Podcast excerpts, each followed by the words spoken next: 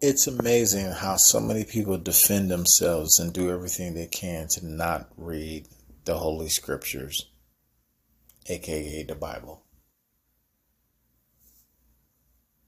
It's amazing how they would describe their relationship as you don't know what their relationship is when the very Lord that they're trying to or saying they represent asks them to be a light what is supposed to attract other folks, and yet they have a private light. Doesn't make sense. Folks,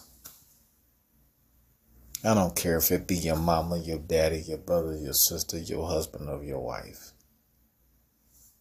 Please choose wisely. and just follow God. Seek Him. Love Him. Cherish Him.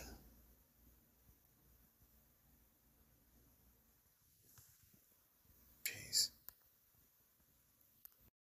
Yay! Welcome to Decheonbae's Never Tired podcast.